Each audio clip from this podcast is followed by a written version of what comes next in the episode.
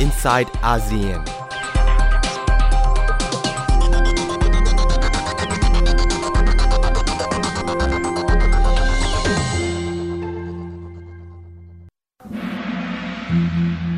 อาเซียนร่วมใจการเป็นหนึ่งเดียว สร้างความกลมเกลียวกั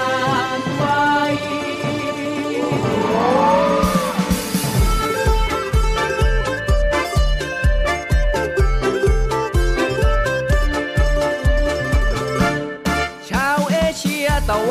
ออกเฉียงใต้สิบประเทศร่วมใจสามัคคีกัน ความร่วมมือและสร้างโอกาสศักยภาพทุกด้านสำคัญ เพื่อดำรงประโยชน์ประชาชนของชาวอาเซียนประธานอาเซียนคือชาติไทยและพวก น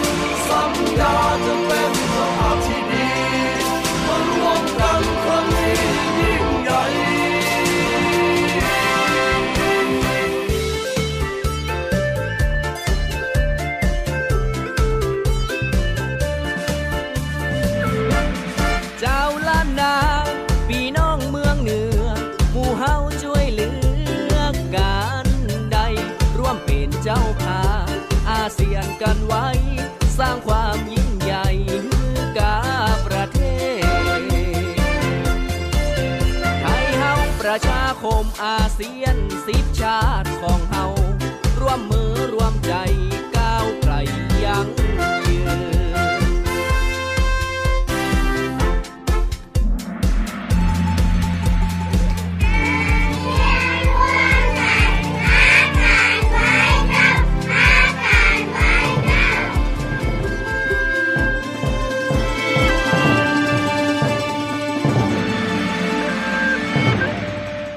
สวัสดีค่ะ ยินดีต้อนรับเข้าสู่รายการ i n s i ซต์อาเซียน วันนี้ดิฉันชลันทรโยธาสมุทรทำหน้าที่ดำเนินรายการนะคะ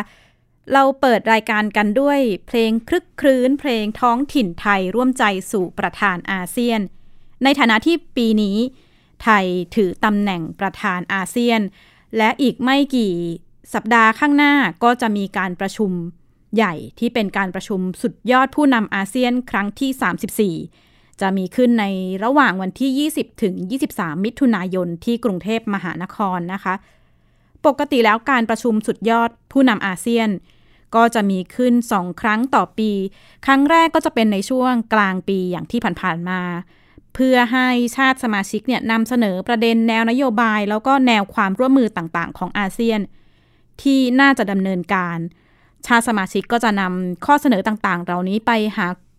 ไปพูดคุยเพื่อหาข้อตกลงในประเทศ ก่อนกลับก่อนจะกลับมาร่วมการประชุมกันอีกครั้งในปลายปีเพื่อหาข้อสรุปนะคะ ก็ถือได้ว่าการประชุมที่ใกล้จะมาถึงในเดือนมิถุนายนนี้ก็เป็นหนึ่งในการประชุมใหญ่ของที่ไทยจะต้องรับผิดชอบทีเดียว แล้วก็ครั้งนี้เนี่ยเป็นครั้งที่ 3 ที่ไทยดำรงตำแหน่งประธานอาเซียนนะคะ ปฏิเสธไม่ได้ว่าด้วยปัญหาการเมืองภายในของไทยเนี่ย ทำให้การดำรงตำแหน่งการทำหน้าที่ประธานอาเซียนของไทยในปี 2008-2009 ถูกตั้งคำถามเหมือนกัน เพราะในช่วงนั้น การจัดประชุมอาเซียนก็เรียกได้ว่าล่มลงไปนะคะ ในปีนี้ทางการไทยมีการเตรียมงานกันมาค่อนข้างยาวนาน เพื่อทำหน้าที่ประธานอาเซียน แล้วก็หนึ่งในหน้าที่สำคัญก็คือการจัดประชุมสุดยอดผู้นำปีนี้ไทยเดินหน้าประธานอาเซียนเนี่ยภายใต้ ธีมว่า advancing partnership for sustainability ตั้งเป้าว่าที่ผ่านมาอาเซียนมักถูกมองว่า เป็นวงของการพูดคุยเสนอไอเดีย แต่ไม่ค่อยมีการนำไปทำเป็นรูปธรรมเท่าไหร่ ปีนี้ในฐานะประธานอาเซียน ไทยเองก็ตั้งเป้าว่าจะเดินหน้าข้อเสนอต่างๆ ของอาเซียนที่ผ่านมาให้เป็นรูปธรรมมากขึ้นนะคะ ดิฉันเองได้มีโอกาสสัมภาษณ์ผู้เชี่ยวชาญด้านอาเซียน ผู้ช่วยศาสตราจารย์ปิติ สีแสงนาม ผู้อำนวยการศูนย์เศรษฐกิจระหว่างประเทศจุฬาลงกรณ์มหาวิทยาลัย ถึงบทบาทของไทยในฐานะประธานอาเซียนปีนี้ค่ะผมคิดว่าตรงนี้แบ่งเป็น 3 ประเด็นนะครับประเด็นแรกก็คือเรื่องที่ค้างค้างมาจากการประชุมสุดยอดผู้นำอาเซียนปีก่อนๆหน้านี้ หรือเรื่องที่ยังทำไม่เสร็จ และไทยจะผลักดันเป็นวาระที่ทำให้เสร็จ แล้วก็มีผลจับต้องได้เป็นรูปธรรมนะครับ ประเด็นแรกก็คือเรื่องของ ความร่วมมือต่างๆ ที่จะกลายเป็นศูนย์ที่ใช้งานได้จริงๆนะครับอีกเรื่องหนึ่งซึ่งตกค้างมาแล้วก็พยายามจะทำให้สำเร็จในปีนี้ด้วยนะครับก็คือเรื่องของการหาข้อสรุปการเจราจาเขตการค้าเสรีที่ใหญ่ที่สุดในโลก หรือว่าอาเซียนบวก6อาเซบนะครับผมคิดว่าประเด็นนี้คงเป็นประเด็นที่ไทยพยายามที่จะผลักดัน ประเด็นที่ 2 หรือภาคที่ 2 ที่ควรจะต้องมองดูก็คือเรื่องที่ไทยเราจะเป็นบทบาทผู้นำอาเซียนและกำหนดทิศทาง การเดินหน้าของอาเซียนต่อไปในอนาคต สิ่งที่เราเตรียมการล่วงหน้ามาเป็นเวลา 2-3 ปีแล้วเนี่ยก็คือเราทำวิจัยนะครับเพื่อที่จะทำ vision อาเซียน หรือว่าวิสัยทัศน์อาเซียนปี 2040 อีกเรื่องหนึ่งที่จะต้องจับตาดูต่อไปก็คือเรื่องของไทยในการที่จะเป็นผู้นำในอาเซียนเพื่อที่จะเสนอสิ่งใหม่ ๆหรือว่าตอบรับกับปรากฏการณ์ในโลกที่เกิดขึ้นนะครับ อย่างเช่นเรื่องของขยะพิษ เรื่องของสารเคมีมีพิษที่ถูก เก็บไว้ในอาเซียนหลายประเทศเลย จนกลายเป็นเหมือนกับถังขยะของโลกถูกต้องไหมครับ ผมคิดว่าตรงนี้เป็น 3 ด้านที่เราคงจะต้องมองการที่ไทยเป็นประธานอาเซียนในปีนี้ครับ อาจารย์ปิติก็ได้เล่าให้กับทีมงานไทย PBS ฟังนะคะว่า ไทยเองพยายามเดินหน้าจัดการหลายประเด็นในอาเซียนให้เป็นรูปธรรม ไม่ว่าจะเป็นการจัดตั้งศูนย์ปฏิบัติงานด้านต่างๆ โดยเฉพาะศูนย์แพทย์ทหารอาเซียน ที่ได้ ทำหน้าที่ในช่วงที่ลาวประสบวิกฤตเขื่อนแตก แล้วก็มีส่วนของการตั้งคลังเก็บสิ่งของช่วยเหลือผู้ประสบภัยพิบัติอาเซียน รวมถึงในเรื่องของการเดินหน้าประเด็น ยากำพร้าในอาเซียน ว่าจะมีการจัดการบริหารยาที่ผู้ป่วยใช้น้อย อายุสั้นยังไงให้มีประสิทธิภาพมากที่สุดในประชาคมอาเซียนนะคะ แต่ก็ยังปฏิเสธไม่ได้ว่า มีอีกหลายปัญหาสำคัญใหญ่ ๆ ที่บทบาทของอาเซียนถูกตั้งคำถาม หนึ่งในนั้นคือปัญหาสิทธิมนุษยชนของชาวโรฮิงญา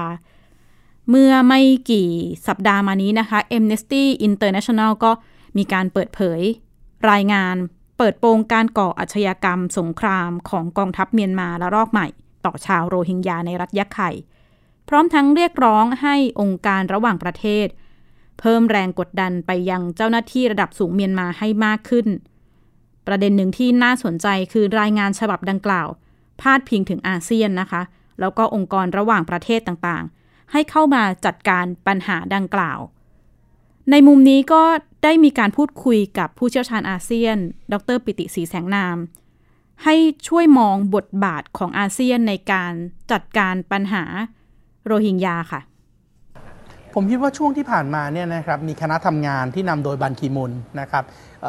สหประชาชาติ แล้วของประเทศไทยเนี่ยก็มีดรสุรเกียรติเสถียรไทยเนี่ยก็เข้าไปดูสถานการณ์ในพื้นที่ตรงนี้นะครับแล้วก็เริ่มมีข้อเสนอแนะหลาย ๆ อย่างออกมาเป็น Pilot Project ว่าถ้าจะคืนกลุ่มเหล่านี้กลับเข้าสู่พื้นที่ แล้วจะลู่อยู่ร่วมกันอย่างยั่งยืนเนี่ยมันมีเรื่องอะไรที่ทางการเมียนมาต้องทำบ้าง เพราะฉะนั้นนาทีนี้เนี่ยมันเป็นเรื่องของการตัดสินใจของรัฐบาลเมียนมาละและถือว่าแน่นอนเป็นเรื่องของ กิจการภายในของประเทศเมียนมา ดังนั้นโดยมารยาทของอาเซียน โดยหลักปฏิบัติของอาเซียนเนี่ยเราคงจะเข้าไปแทรกแซงในเรื่องของในเรื่องของเขาเรียกอะไรล่ะครับ ในเรื่องของกิจการที่เป็นกิจการภายในไม่ได้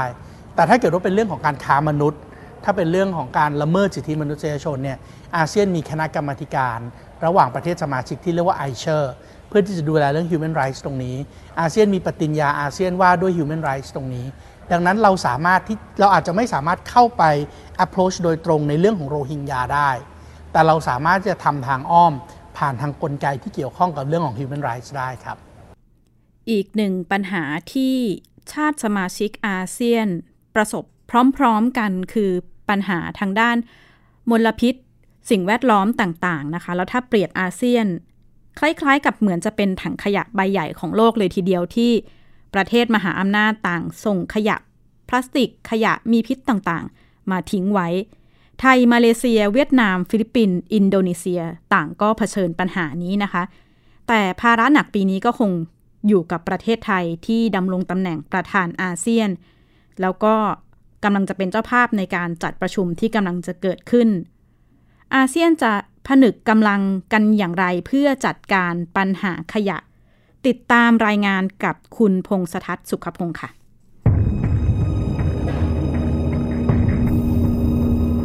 ชาติสมาชิกอาเซียนไม่ว่าจะเป็นไทย เวียดนาม มาเลเซีย และฟิลิปปินส์กำลังเผชิญกับความท้าทายในการจัดการขยะพลาสติก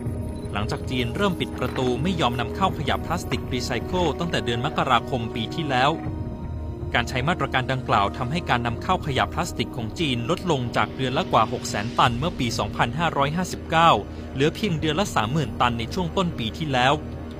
เมื่อจีนประกาศกฎเหล็กไม่นำเข้าขยะพลาสติกจากครัวเรือนและอุตสาหกรรมทุกชนิดทำให้ขยะพลาสติกเหล่านี้เปลี่ยนเส้นทางไปยังประเทศที่ไม่มีกฎเกณฑ์ควบคุมเข้มงวด โดยเฉพาะสมาชิกอาเซียน ในช่วงกลางปี 2560 ถึงช่วงกลางปี 2561 มาเลเซีย เวียดนามและไทย กลายเป็นจุดหมายปลายทางของการค้าขยะพลาสติกเป็นอันดับต้นๆ จนนำไปสู่การกำหนดระเบียบควบคุมการนำเข้าขยะของทั้ง 3 ประเทศ มาเลเซียเพิกถอนใบอนุญาตนำเข้าขยะพลาสติก ระงับการออกใบอนุญาตนำเข้าขยะพลาสติกเป็นเวลา 3 เดือน เก็บภาษีนำเข้าขยะพลาสติก และประกาศแผนการควบคุมโรงงานที่ขอรับใบอนุญาตขณะที่รัฐมนตรีว่าการกระทรวงสิ่งแวดล้อมมาเลเซีย ประกาศส่งขยะพลาสติก 3,000 ตันกลับประเทศต้นทางอย่างน้อย 14 ประเทศ ในจำนวนนี้มีสหรัฐ ญี่ปุ่น ฝรั่งเศส แคนาดา ออสเตรเลีย และอังกฤษรวมอยู่ด้วย มาตรการนี้เป็นการเดินตามรอยฟิลิปปินส์ที่กำหนดเส้นตายให้แคนาดามารับขยะคืนไป เพราะขยะบางอย่างไม่สามารถนำไปรีไซเคิลได้ และมีสารเคมีอันตรายปนเปื้อนเป็นจำนวนมากส่วนท่าเรือสำคัญของเวียดนามเริ่มหันมาใช้มาตรการห้ามนำเข้าเศษขยะพลาสติก ขณะที่รัฐบาลจะไม่ออกใบอนุญาตฉบับใหม่สำหรับการนำเข้าขยะพลาสติกอีกต่อไป หลังจากปริมาณขยะพลาสติกเพิ่มสูงขึ้นอย่างต่อเนื่อง ผู้อำนวยการประจำประเทศไทย Greenpeace เอเชียตะวันออกเฉียงใต้ ระบุว่ามาตรการห้ามนำเข้าขยะพลาสติกของไทยอีก 2 ปีข้างหน้า ยังคงสวนทางกับพระราชบัญญัติโรงงานฉบับใหม่ ที่เปิดประตูให้ไทยเป็นถังขยะโลกต่อไปสำหรับอาเซียนมีปฏิญญาร่วมว่าด้วยการจัดการสารเคมีและของเสีย เป็นแนวทางร่วมกันของสมาชิกทั้ง 10 ประเทศตั้งแต่ปี 2560 ให้สอดคล้องกับอนุสัญญาบาเซล เพื่อลดการเคลื่อนย้ายของเสียอันตราย สาระสำคัญของปฏิญญาฉบับนี้คือการสร้างความร่วมมือระหว่างอาเซียนกับนานาชาติ และการสร้างเครือข่ายกับสมาชิกอาเซียน เพื่อแลกเปลี่ยนข้อมูล จัดการของเสียอันตราย ป้องกันการเคลื่อนย้ายข้ามแดนอย่างผิดกฎหมาย แต่จนแล้วจนรอดปัญหาการค้าขยะพลาสติกในอาเซียนก็ยังไม่คลี่คลายอาเซียนถ้าเกิดแต่ละประเทศไปเจรจากับประเทศโดยเฉพาะประเทศเหล่านั้นเป็นประเทศมหาอำนาจเป็นประเทศร่ำรวยเนี่ย มันอาจจะเจรจาได้ยาก แต่ถ้าเรารวมกลุ่มกันไปเจรจาในระดับ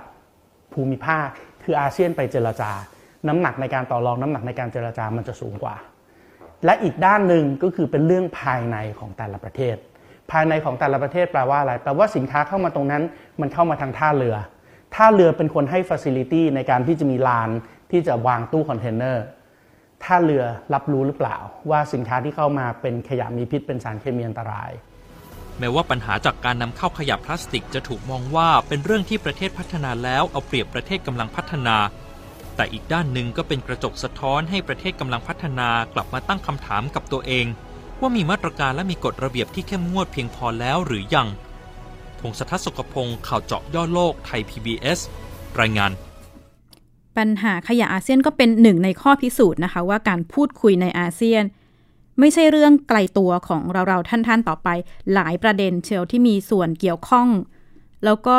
เกี่ยวข้องกับชีวิตประจำวันของประชาชนของคนในอาเซียน ค่อนข้างชัดเจนนะคะ ก็ในช่วงที่ไทยจะจัดการประชุมอาเซียน ไทย PBS เองก็จะติดตามนำเสนอประเด็นข่าวอาเซียนรวมถึงเนื้อหาที่ได้จากการประชุมในระหว่างวันที่ 21 ถึง 23 อย่างต่อเนื่อง ก็สามารถติดตามได้ทางไทย PBS ทั้งทางออนไลน์ แล้วก็ทางหน้าจอทีวีนะคะ เมื่อวันที่ 6 มิถุนายนที่ผ่านมา ทางสถานเอกอัครราชทูตอังกฤษประจำประเทศไทย ได้จัดงานวันคล้ายวันชาตินะคะ ซึ่งเป็นวันที่ตรงกับวันเรียกได้ว่าวันเกิดของของควีนเอลิซาเบธที่สองนะคะ ก็ เป็นงานที่มีเจ้าหน้าที่ทางการสถานทูตต่างๆ เข้ามาร่วมงานค่อนข้างเยอะ แล้วก็เป็นงานดังกล่าวเนี่ยมีเป็นเพียงหนึ่งวันหลังจากที่ไทยมีมติเลือกนายกรัฐมนตรีนะคะ แล้วพลเอกประยุทธ์จันทร์โอชา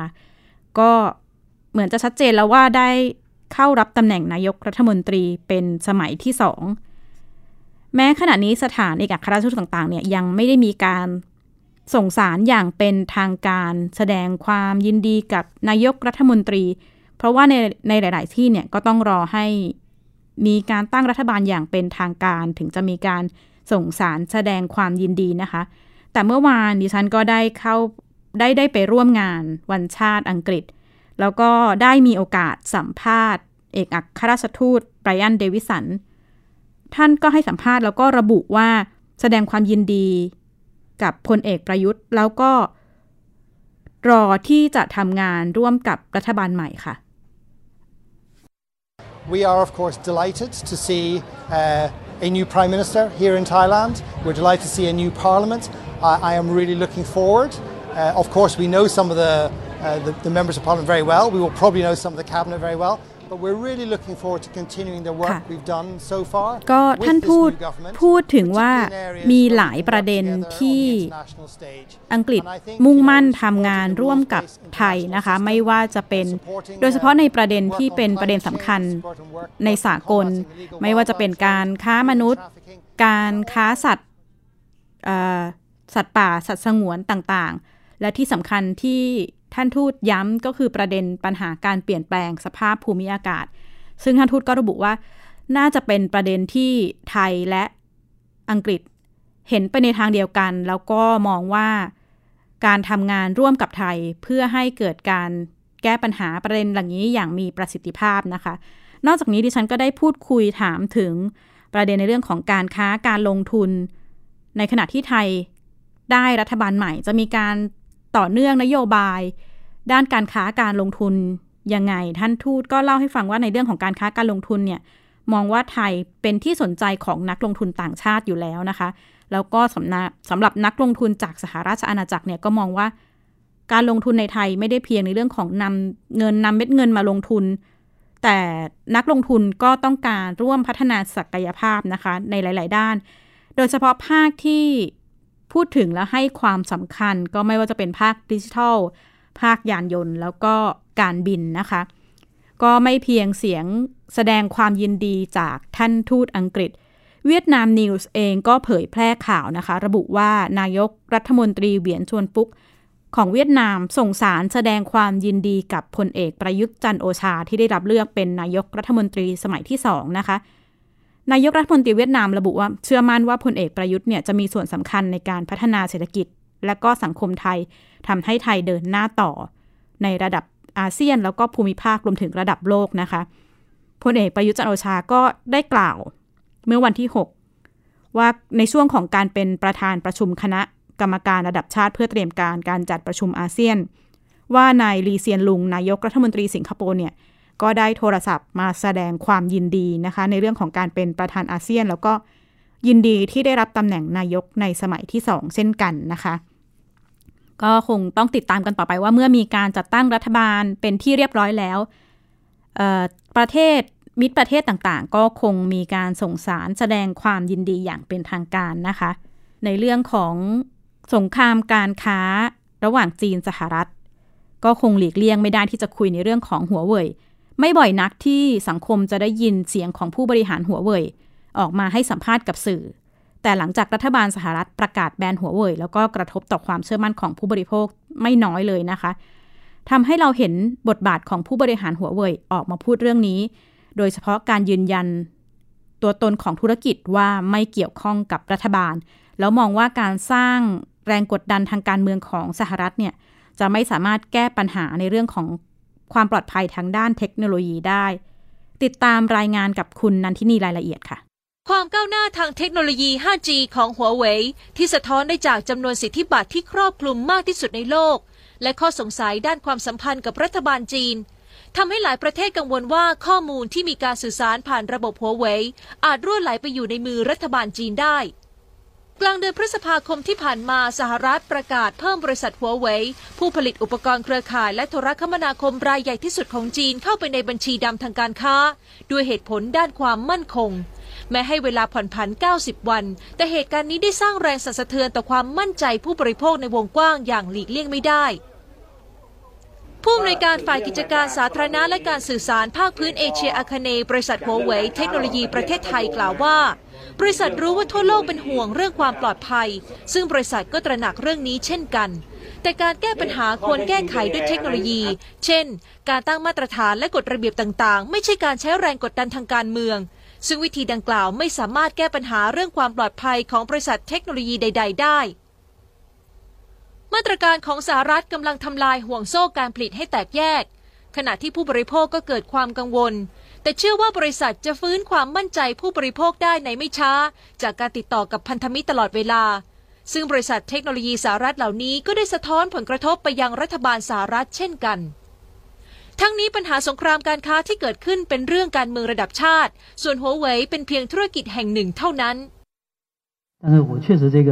我们我还是想说的，就是我们是一个商业的公司，对我们更多的是考虑在商业利益上面的事情。关于政治层面的事情，我们 刚才我也提到了，是吧？就是这种解决的东西，就是每个每个实体有每个实体不同的责任，政治的就让政治的这去解决。那么呢，我们是商业的一个公司，我们还是回归到继续和商业层面，可能我更擅长。 เหตุการณ์ที่เกิดขึ้นส่งผลกระทบต่อยอดขายบ้าง แต่นายโจเจนยืนยันว่ายอดขายทั่วโลกยังคงเป็นไปตามเป้าหมาย ซึ่งไตรมาสแรกปีนี้มีรายงานว่า รายได้ของหัวเว่ยเพิ่มขึ้นร้อยละ 39 ซึ่งสูงกว่าช่วงเดียวกันของปีก่อน แต่เดือนเมษายนขยายตัวลดลงเหลือร้อยละ 25 และอาจจะลดลงไปเรื่อยๆ จนถึงสิ้นปีแต่ไม่ติดลบ ส่วนสมาร์ทโฟนรุ่นต่อไปที่จะจำหน่ายยังไม่สามารถตอบได้ชัดว่าจะเป็นระบบปฏิบัติการใด เพราะขึ้นอยู่กับหลายปัจจัยรวมถึงด้านการเมือง แต่บริษัทได้สื่อสารกับ Google ตลอดเวลา ซึ่ง Google ก็ได้ติดต่อไปยังรัฐบาลสหรัฐ พร้อมแสดงความไม่เห็นด้วย เนื่องจากได้รับความเดือดร้อนไม่ต่างกันสำหรับยอดขายสมาร์ทโฟนของหัวเว่ยพบว่ายอดขายเพิ่มขึ้นอย่างต่อเนื่อง ซึ่งในไตรมาสแรกของปีนี้หัวเว่ยมีส่วนแบ่งตลาดที่ร้อยละ17 แซงหน้า Apple ขึ้นไปรั้งอันดับที่ 2 รองจากซัมซุงที่มีส่วนแบ่งการตลาดที่ร้อยละ21 นันทินีรายละเอียดไทย PBS รายงาน ปัญหาสงครามการค้าเทรดวอร์ปัญหาการแบ่งบทบาท การทวงการชิงพื้นที่มหาอำนาจในอาเซียน รวมไปถึงปัญหาสิ่งแวดล้อมต่างๆ ก็คงจะเป็นประเด็นที่พูดนำมาพูดคุยในการประชุมสุดยอดผู้นำอาเซียนที่กำลังจะถึงนี้นะคะ ไทย PBS เองก็จะติดตามนำเสนอข่าวคราวการประชุม สุดยอดผู้นำอาเซียน ให้ท่านผู้ชมผู้ฟังติดตามกันอย่างใกล้ชิดนะคะ รวมถึงในรายการ Insight อาเซียนด้วย และนี่คือทั้งหมดของ Insight อาเซียนในวันนี้ พบกันใหม่อาทิตย์หน้า สวัสดีค่ะ ติดตามรับฟังรายการย้อนหลังได้ที่เว็บไซต์และแอปพลิเคชันไทย PBS Radio ไทย PBS ดิจิทัล Radio วิทยุข่าวสารสาระ เพื่อสาธารณะและสังคม